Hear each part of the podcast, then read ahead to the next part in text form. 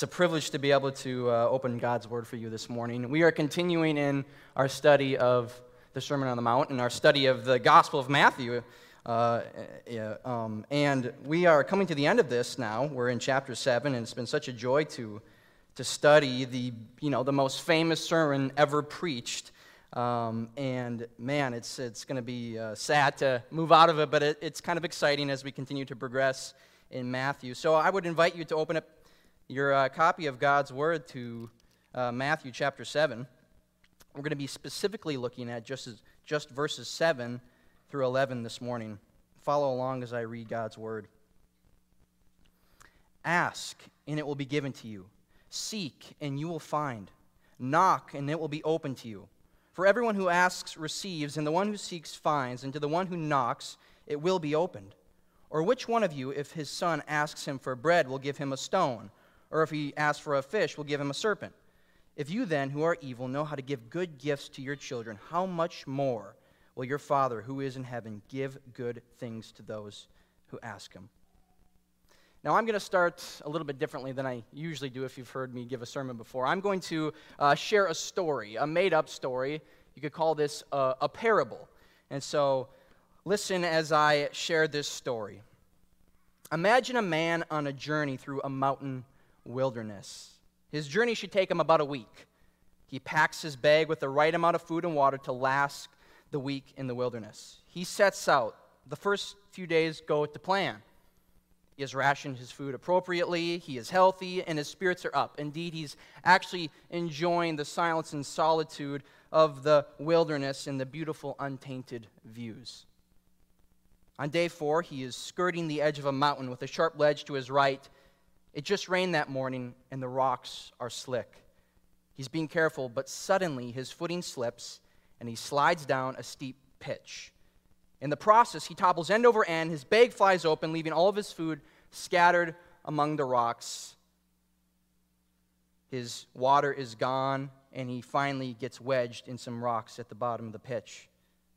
He feels unbearable pain, and he notices that both of his legs are broken.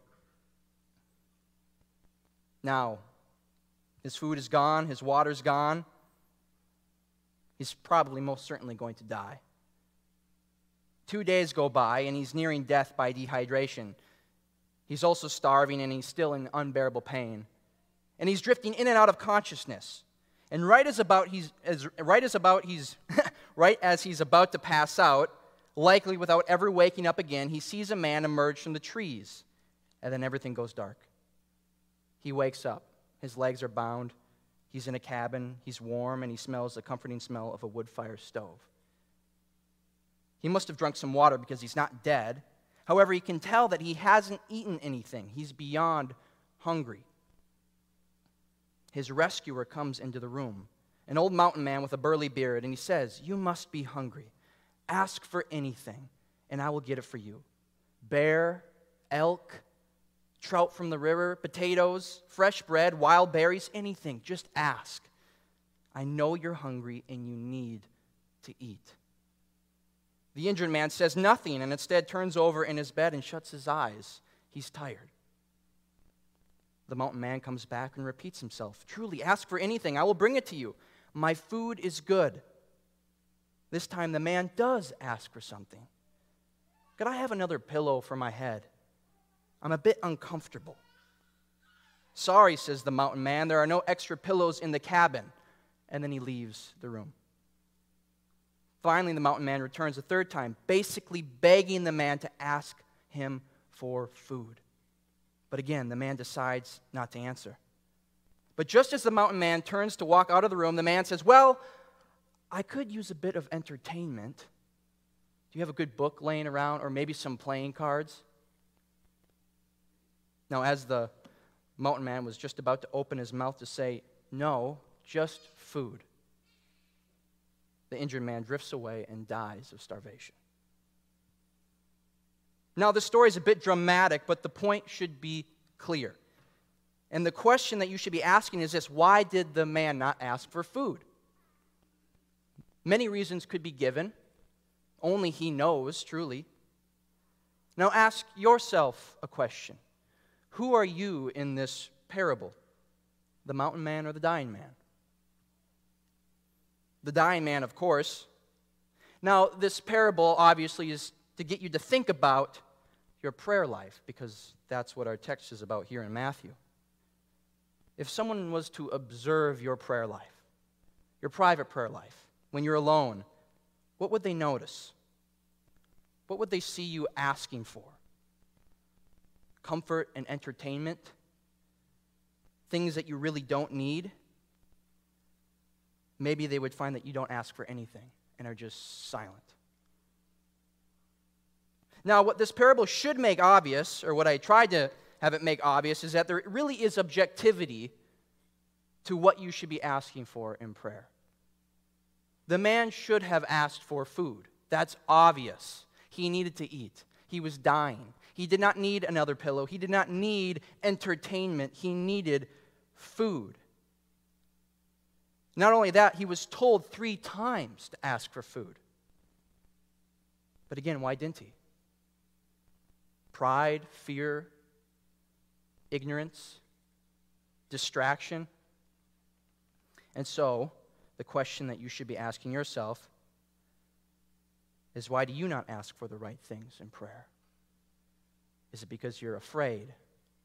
Is it because you're fearful, ignorant, proud, distracted by other things in life? So, we are in a section in the sermon now, the Sermon on the Mount, where Jesus is addressing the Christian's relationship with other people. So, we obviously in the Beatitudes saw the, the Christian identity. Who is the Christian? Then we moved into a section where, okay, now how is the Christian supposed to act as a kingdom citizen? How are they supposed to live as a disciple of Jesus Christ? And now we're moving into a section, and we have now been in a section where how is the Christian supposed to relate to other people? And so Cody preached on the Christian's relationship with his brother. Don't be judgmental, don't be hypocritical. And then we briefly addressed the Christian's relationship with the dogs and the pigs of the world. And this morning, we're looking at Jesus' teaching on the Christian's relationship with the Father in heaven. So now, the point of our text should be clear. Our relationship with the Father is to be one of constant, expectant, and bold prayer. And as I hope you will see once we are through this text and through our study, there really is objectivity to what we should be praying for. So here's what we're going to do. This morning, we're going to ask three questions about bold, persistent prayer to strengthen your prayer life. Because we all need a stronger prayer life. This is one of the spiritual disciplines that we seem to struggle with a lot. So I hope our prayer life is is encouraged and strengthened after this study in Matthew chapter 7, verses 7 through 11. So, the first question that we're going to ask is this What are we praying for? That is a pretty important question. Because if we look at our text, verse 7, Jesus says, Ask, and it will be given to you. Seek, and you will find. Knock, and it will be open to you. What are we asking for? What are we seeking? What lies behind the door that we're knocking on?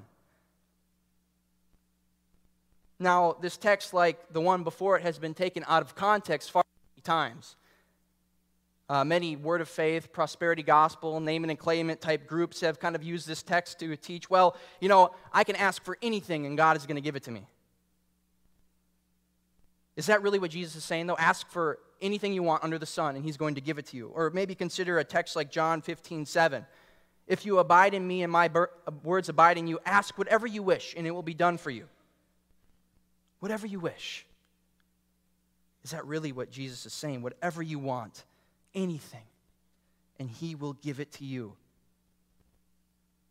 Now, as I draw your attention back to our text, Jesus really does tell us what we should be asking for. Look at verse 11.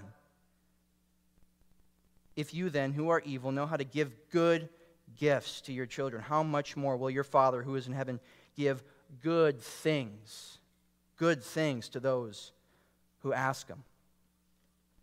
So that's what we should be asking for good things, but that really doesn't clear it up too much now. still kind of clear as mud, I guess. What are good things? You know, a truckload of money kind of sounds like a good thing. A brand new car sounds like a good thing. A nice house, a good job, You know, when I, I, am guilty of this, every time I'm out bow hunting and I'm sitting up in the deer stand, I think about this text. I really do. And I go, God, you say that you give good things to your children if they ask. Lord, I ask for a big buck. That would be really, really nice. And most times the prayer goes unanswered. Say a few times in my life he's given me a, a nice buck, but most of the time it goes unanswered. And I think of this, you know, it, it seems like hunting is where this happens to me all the time. God, it would be really nice to get a limit of ducks. Lord, I ask. I knock on the door of a limit of ducks.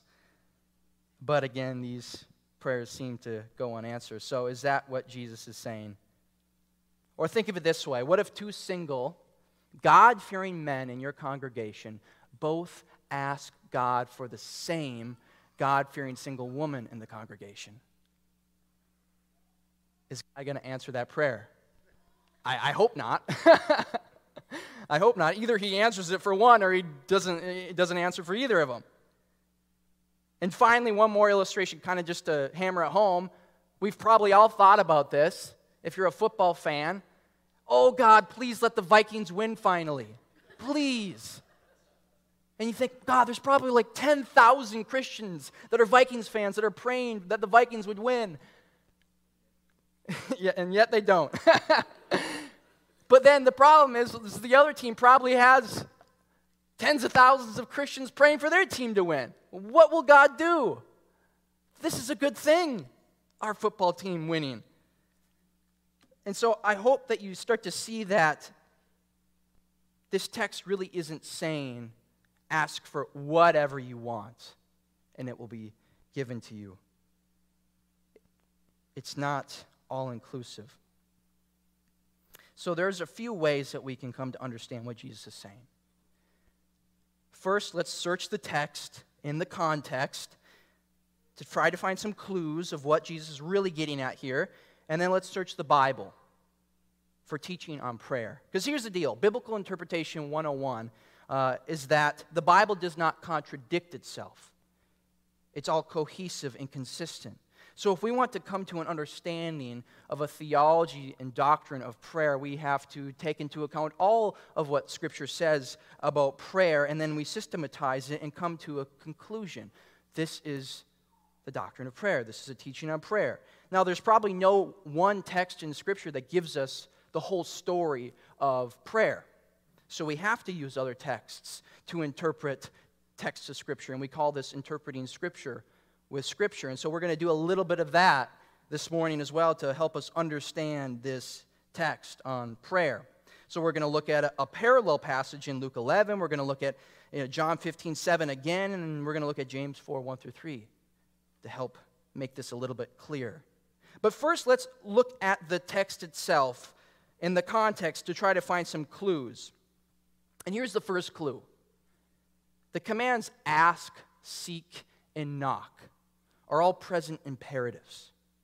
Now, this is important because it means that we are to keep on asking, keep on knocking, keep on seeking. We don't stop doing this. We will never stop asking and seeking and knocking. It's persistent, it's ongoing. And now, why this could be a problem, though, for uh, things like material things like a car is that, hey, God, could you give me a car? And then if he gives it to you, you're no longer asking for a car. It's one and done. That doesn't fit the present imperative here. It's something we keep on doing. And so think for a moment what, is, what are things that, that I should continually be asking for every single day? Always asking for. Well, now let's look at a parallel passage to help make this a little bit clear. Let's look at Luke 11. Um, specifically, we're going to look at verses 5 through 13.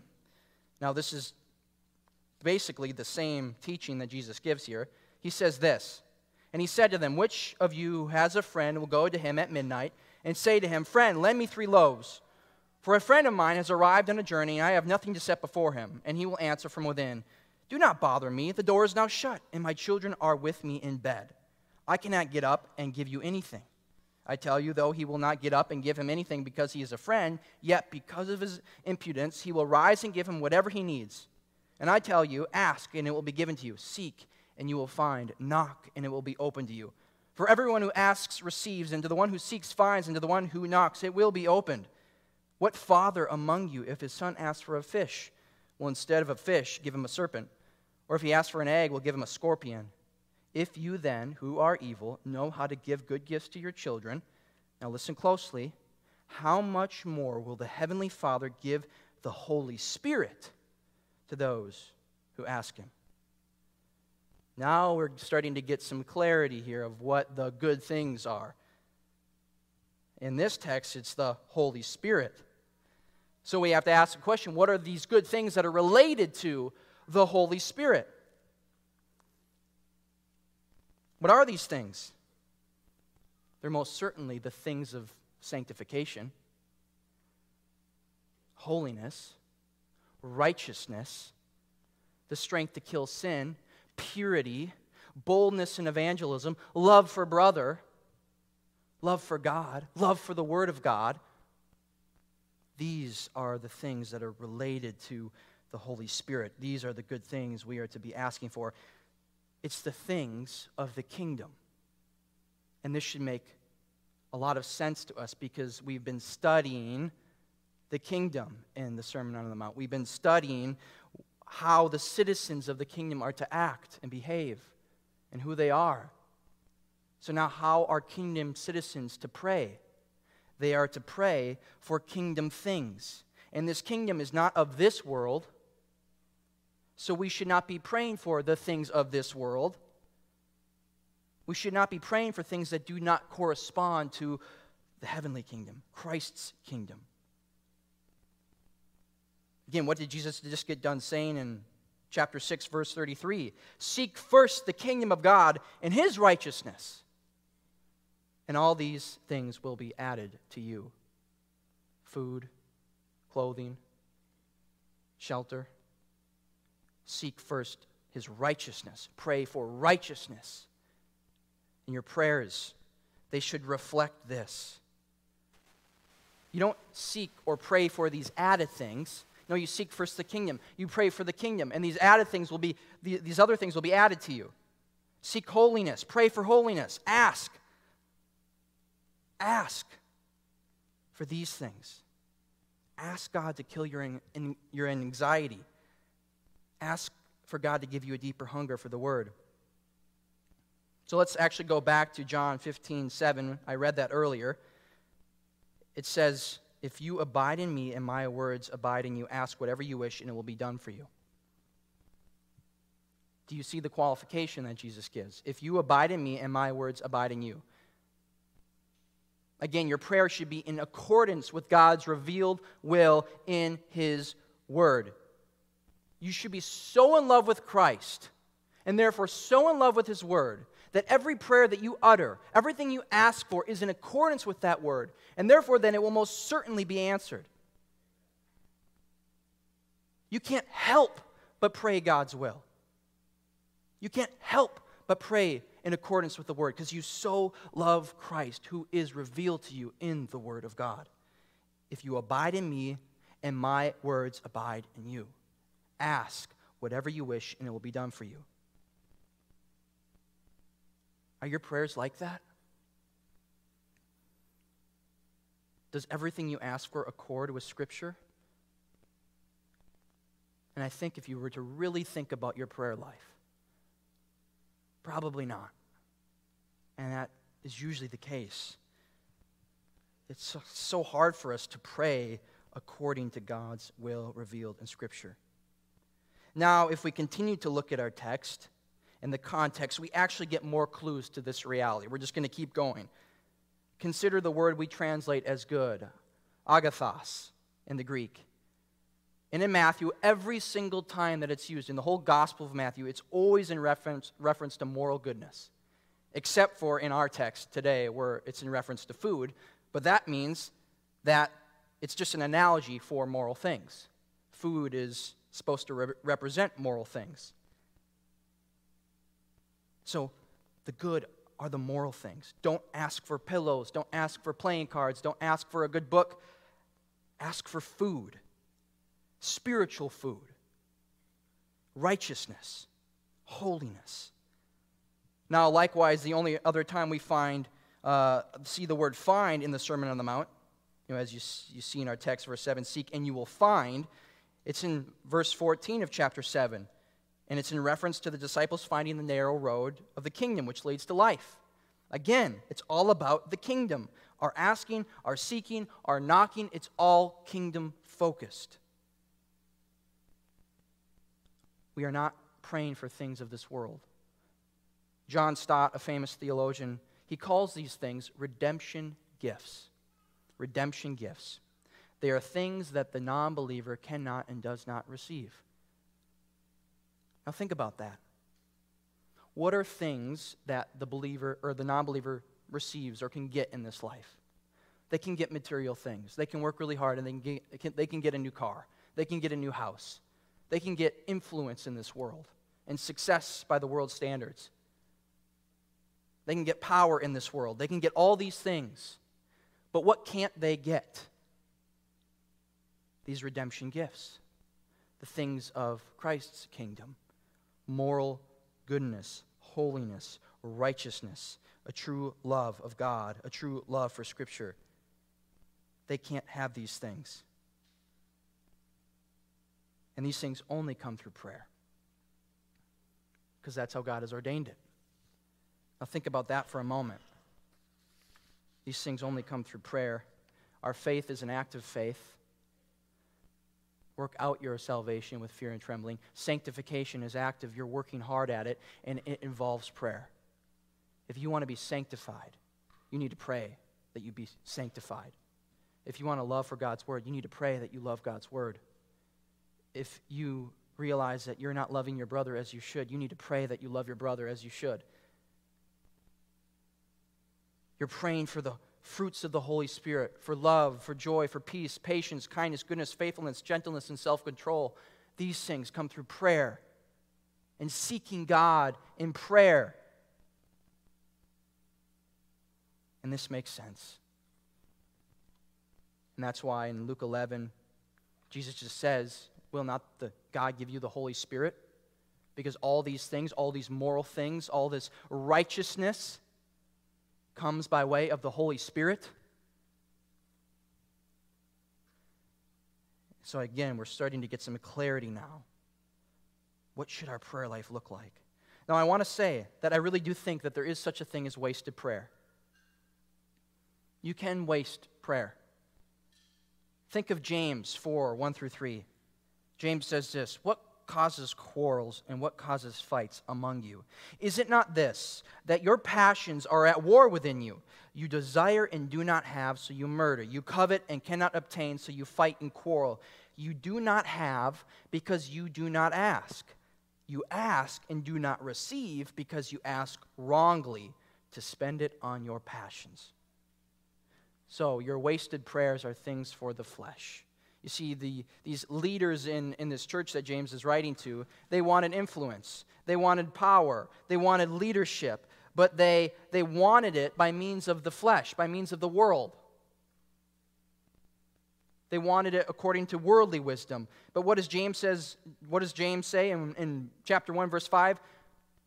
Ask God for wisdom, and he will give it to you. Godly wisdom, heavenly wisdom. But they were seeking influence by means of worldly wisdom. And so they ask God for these things that correspond to worldly wisdom, that correspond to the world. And he says, You ask and you do not receive because you ask wrongly. You waste your prayer. Think about that in your own life. Just really think about your prayer life. And here's, here's a good way to figure out if your prayers are kingdom focused prayers. Think about the life of Jesus. Sanctification is about being conformed to the image of Christ, being made like Christ. And if we think about his life as it's presented to us in the Gospels, what marks his life? Is it all this stuff? Is it cars? Is it houses. He says birds have dens, or foxes have dens, birds have nests, but the Son of Man has no place to lay his head. He didn't even have a house. What marked his life? Righteousness, holiness. What marked his life? A love for the Father. He did the will of the Father. That is what marked his life. And even consider his prayers. Consider his prayer in John 17, his high priestly prayer. As homework, just go read that after church and think about is this prayer that he's praying for this world or for the kingdom, his kingdom? So if your prayer life is consumed with the here and now, that's just wasted prayer. And I think that COVID has probably exposed that in a lot of people. They're worried about their physical life. They're worried about this life. They're worried about their job, security in this life. And so their prayers reflect that. But they're citizens of a different kingdom. And their prayers and your prayers should reflect that. And so that brings us to our second question that we're going to ask. These should go a little bit quicker now. How can we be confident that we will get what we ask for? How can we be confident that we will get what we ask for? Well, let's look at our text again, and I'm going to read it slowly. And I want you to pay attention to how many times Jesus promises answer to prayer. Starting in verse 7 Ask, and it will be given to you.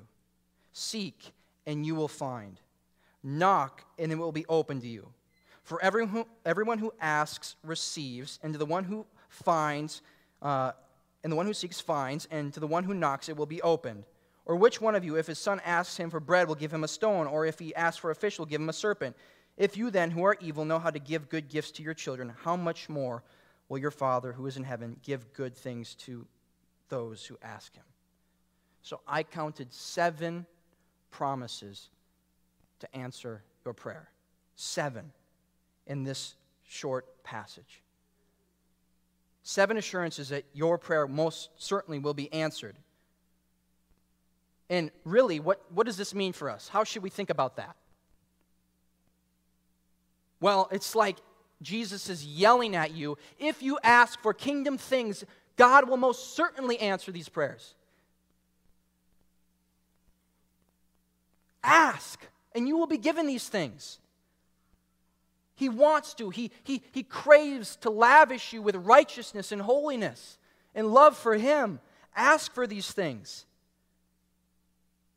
Repetition is really always to drive home a point. And we have lots of repetition in this chunk of Scripture. But then he, he fleshes out, this out a little bit more with uh, an argument and we should be familiar with this argument because he just used it in chapter 6. It's the argument from the lesser to the greater.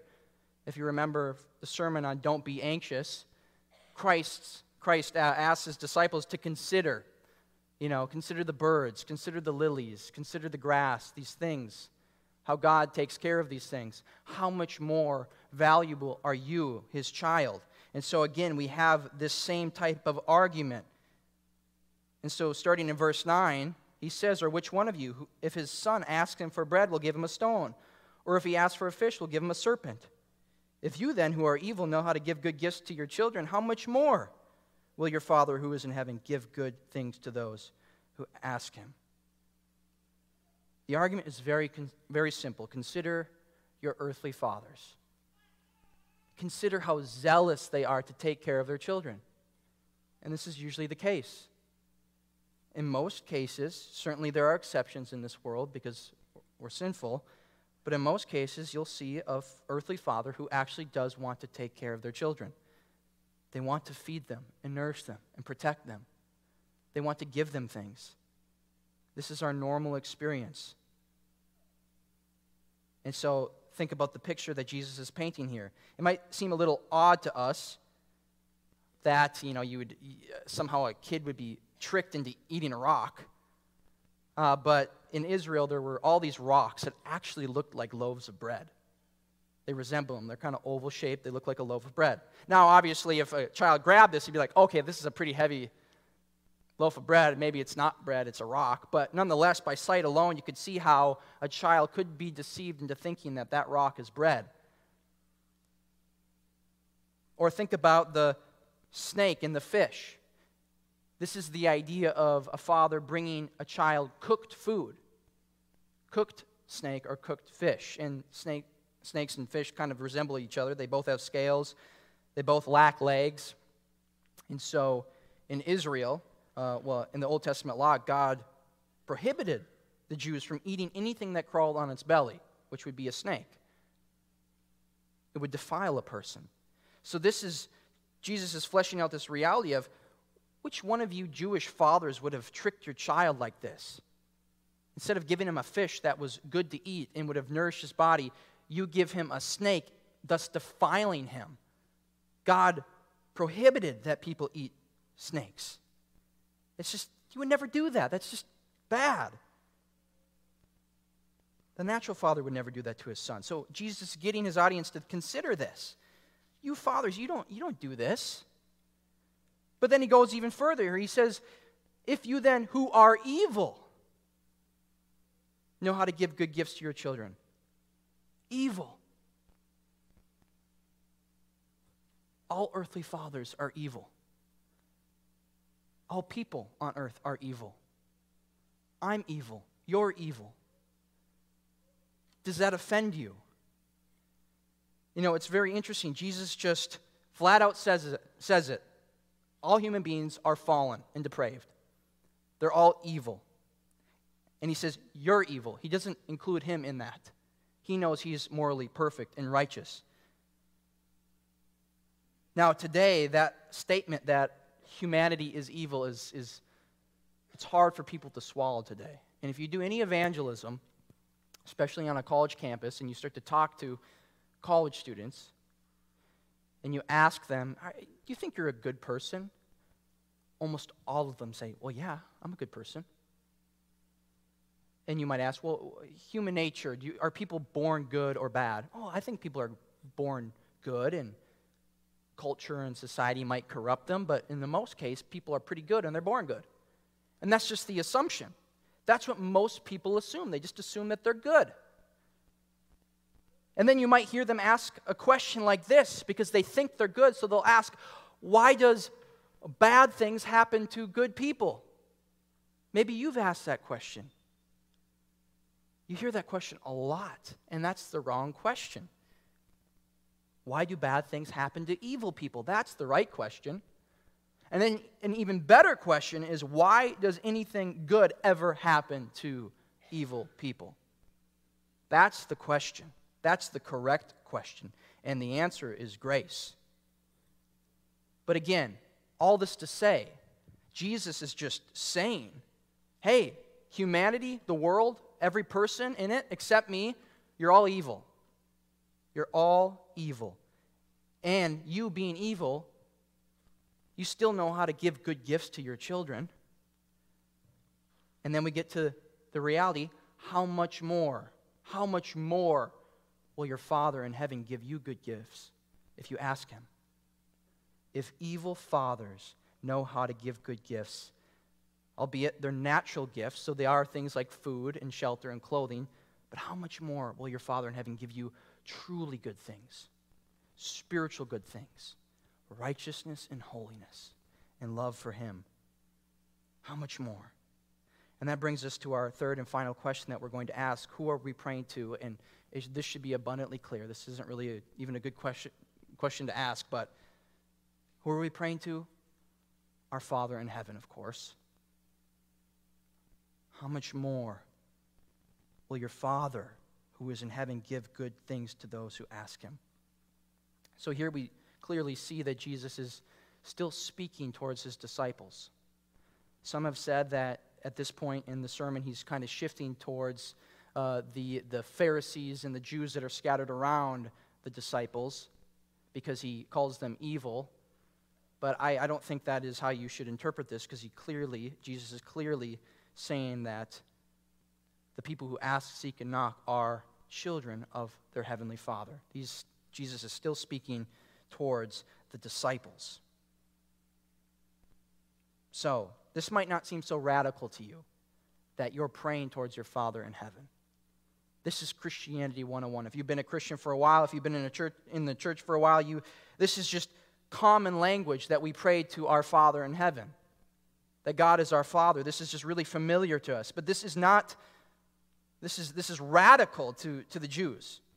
And maybe if you remember from Cody's sermon a while ago when he preached on uh, the Lord's Prayer, back at the beginning of chapter 6, you know, it starts out, Our Father in heaven, and Cody touched on this a little bit, but just as way, a way of reminder, this is radical that we would call God our Father and address Him as Father in prayer.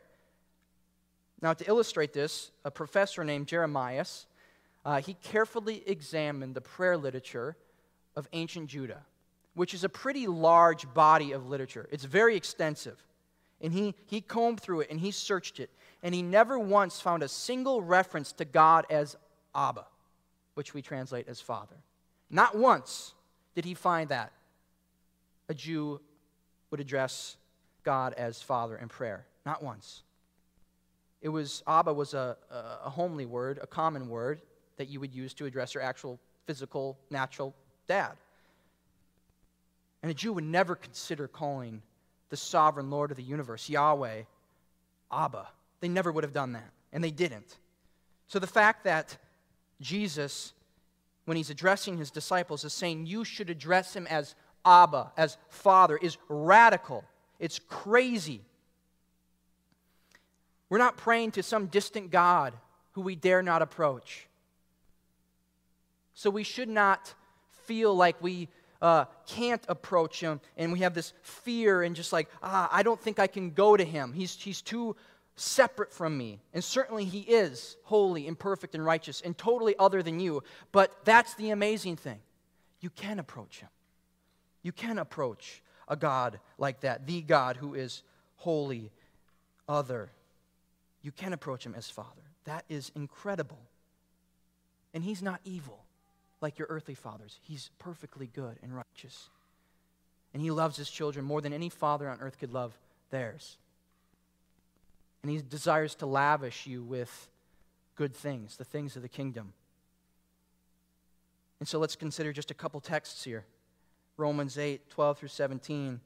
Paul says, So then, brothers, we are debtors, not to the flesh, to live according to the flesh. For if you live according to the flesh, you will die. But if by the Spirit you put to death the deeds of the body, you will live.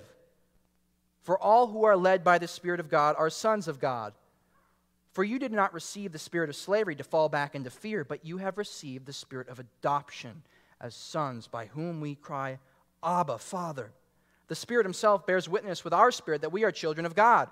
And if children, then heirs, heirs of God and fellow heirs with Christ, provided we suffer with Him, in order that we may also be glorified with Him. Or consider what John says in his gospel, John 1 9 through 13. The true light, which gives light to everyone uh, was coming into the world. He was in the world, and the world was made through him. Yet the world did not know him. He came to his own, and his own people did not receive him. But all, to all who did receive him, who believed in his name, he gave the right to become children of God, who were born not of blood, or, nor the will of the flesh, nor of the will of man, but of God. So, what accounts for this radical shift in how we address God in prayer from the Jews to now the Christians. What accounts for this radical shift? Well, it's the gospel, it's the work of Christ. It's that Christ, God Himself, came down in the form of a man and took on human flesh and lived a perfect life and obeyed the law perfectly and obeyed the will of the Father perfectly and went to the cross and took our sins on Himself he became sin who know, knew no sin, and he faced the wrath of the Father on our behalf, in our place, so that we could have peace with God, so that we would not have to be under his wrath and condemnation. And then when we repent of our sin and believe in him for salvation, we are given righteousness and we are given the Spirit of God, the Spirit of adoption. So that we can cry out, Abba, Father. That is what accounts for this, that we can now approach God asking Him for good things. It's the gospel. That's the only reason you can pray radically like this. You can pray expectantly like this and boldly like this. It's Christ crucified. That is it. It's incredible. And so now that you who have been clothed with the righteousness of Christ and been given the spirit of adoption, you should pursue the Father in heaven expectantly and boldly and persistently. Ask Him for good things. He will most certainly answer you. Consider the very end of, of uh, our, our verse in Romans 8. What does it say? Oh, I have to find my spot here. heirs of God and fellow heirs with Christ, provided we suffer with him in order that we may also be glorified with him. That's why we are to continue to ask and seek and knock. And we never end, because the end is glorification. The end is glorification. And so until you're glorified, you need to continue to press in to ask for the things of sanctification, to ask for holiness and righteousness, that God would give you a hatred towards your sin and a love towards his word. So keep on asking, keep on seeking, keep on knocking. Pray for righteousness, pray for stronger faith, pray for the things of the kingdom, and God will most certainly answer your prayer. Let's pray.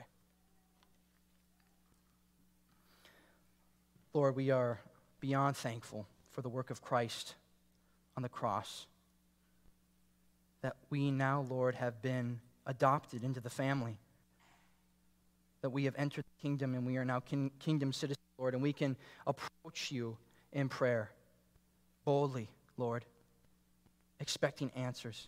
But Lord, I pray and I ask, Lord, I ask that you would give us a spirit of prayer, Lord, that desires and craves the things of the kingdom and not the things of this world. That as we go into our day, the rest of the day, and into this week, Lord, that our prayers would be marked by moral goodness, a desire for moral goodness, Lord, and not for a desire of the things of this world, Lord. Lord, we need help in our prayer. We need help in our seeking of you, Lord. So give us that help that we need. Stir up in us, Lord, a spirit of prayer, Lord, and a spirit of expectation that these prayers will be answered.